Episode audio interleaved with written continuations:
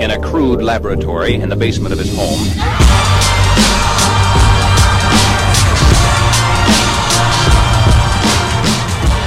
Hey, it's John from CEO Raider. Welcome to the CEO Raider podcast. If you don't already subscribe to the podcast, please do so. If you have subscribed, and even if you haven't, please leave us a review. Reviews help us bubble up, particularly in Apple search rankings on the Apple podcast platform. To the extent we have positive reviews, it makes it a lot easier for folks to find us and to grow the audience. And we appreciate our audience. Without our audience, we wouldn't have a program. I wanted to chat a little bit about Amazon and Netflix. I was reading through some of the, transcript material from the earnings calls, and it's a thought that I've had in the past. There's been chatter over the past several years that there would be some M&A activity. Targets would be Netflix, Warner Brothers, and others. Disney, Warner Brothers, of course, acquired by AT&T. Disney acquired BAMTech. They're going to push through their content on the BAMTech platform and, and create a, a, their version of Netflix with their original content and library. And you wonder what that looks like long term. My guess is they, they too will be acquired, although that's not eminent. That's just my sort of long term view. Hulu's another one that was um, bantered about as an acquisition target a few years ago at this point, and there are always rumblings. And as a former M&A exec, I can tell you, you're always looking at your landscape of prospective targets. It takes two to tango, so that's often why deals that at surface level look like they make sense don't get done. You know, management teams, leadership teams, each like to remain in power. Your leadership teams like being leadership teams. They like being public company CEOs, CFOs, boards, so on and so forth. They like the pay, they like the job, and um, if things are going well, like they are at Netflix, and I think Reed Hastings really enjoys running his company, then you're not going to sell unless somebody makes just such an outrageous offer that it's it's impossible to to not entertain the deal at a minimum. So here's a quote from the Amazon call last week, and this is a, an excerpt from one of the sell side analysts, quote unquote. And then, secondly, given the recent management ta- changes in video, Brian, Brian's the, the CFO at Amazon. I was just wondering if you could speak to any strategic shifts in video or changes in the pace of content portfolio build in the coming years.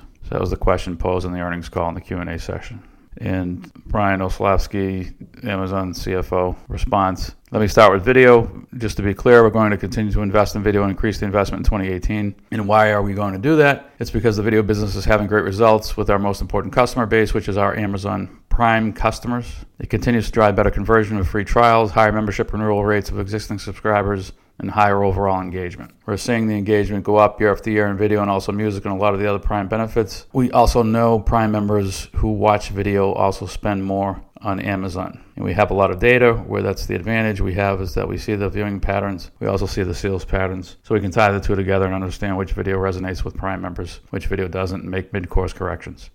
So uh, we, we know that, that Prime is a, a, huge strategic element to Amazon's overall business, that recurring revenue stream. And to the extent you can feed the beast and grow that recurring revenue stream, and find something outside of Amazon that you could bring into the portfolio that would help feed the beast and grow the Prime membership and thus the recurring revenue stream, that would be highly strategic. So Netflix would be highly strategic for Amazon to acquire. That's it's it's hardly a, an earth-shattering statement. You would be layering in 2.9 billion in total streaming revenue. That was the reported figure for Q3 for Netflix. The total revs are approximately 3 billion. So the majority of revs today are, are, streaming. That streaming figure for Netflix is up 33% year over year. So the growth rate is slightly decelerating year over year. It was 37% in Q3 of 16. Q forecast implies 35% year over year growth in the streaming business. It was 41% in Q4 of 16. Fine. It's a substantial revenue stream. Here's what else gets interesting is that if you remember back in February,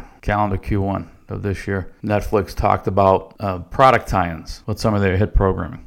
So they're partnering with different groups to white label product and such. And I guess they're they're selling a, a sweater that's tied into Stranger Things, the hit show from last year, which is now in season two. They started streaming that on the 27th.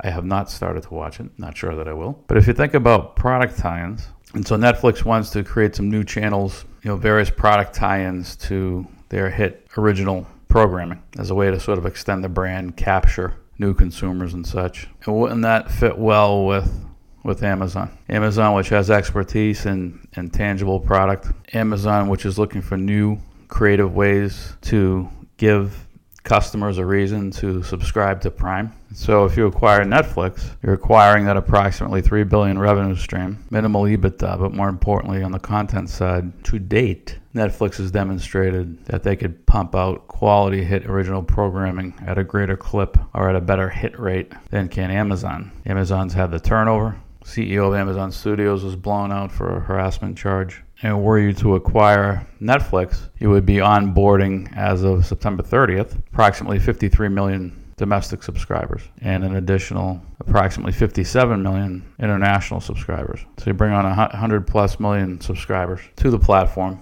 So they're already paying $10 plus per month, these Netflix subscribers. So they're basically paying Prime. Right, so you auto convert them to Prime memberships. Keep the brand, keep the Netflix brand, leverage their algos, leverage their IP around original content development. Reed Hastings isn't going to stick around, but his key employees, you could tie many of them up. You immediately at deal close grow the Prime membership stream. Perhaps you could extrapolate upon this this new experience that Netflix is creating with these product tie-ins with their hit shows. We'll see what kind of attach rates those draw, and if successful, you can replicate that across the, the legacy prime membership base and perhaps drive improved attach rates going forward should this product tie-in initiative be successful. Point being both companies are going to be able to learn a little something i would think from the other. Their algorithms aren't exactly the same. And then the, the art side of creating movies because there's still an art to it. It's not just a series of algorithms. It would seem like netflix is a little bit ahead of the curve and ahead of amazon in that regard and you can bring that expertise in house. From a capital structure standpoint, you can do it. Netflix is a market cap of at 86 billion. Amazon's 523 billion as of Friday's close, up 13%. And you sort of do what Disney did when they acquired Pixar from Apple. Let the Pixar guys run the animation studio.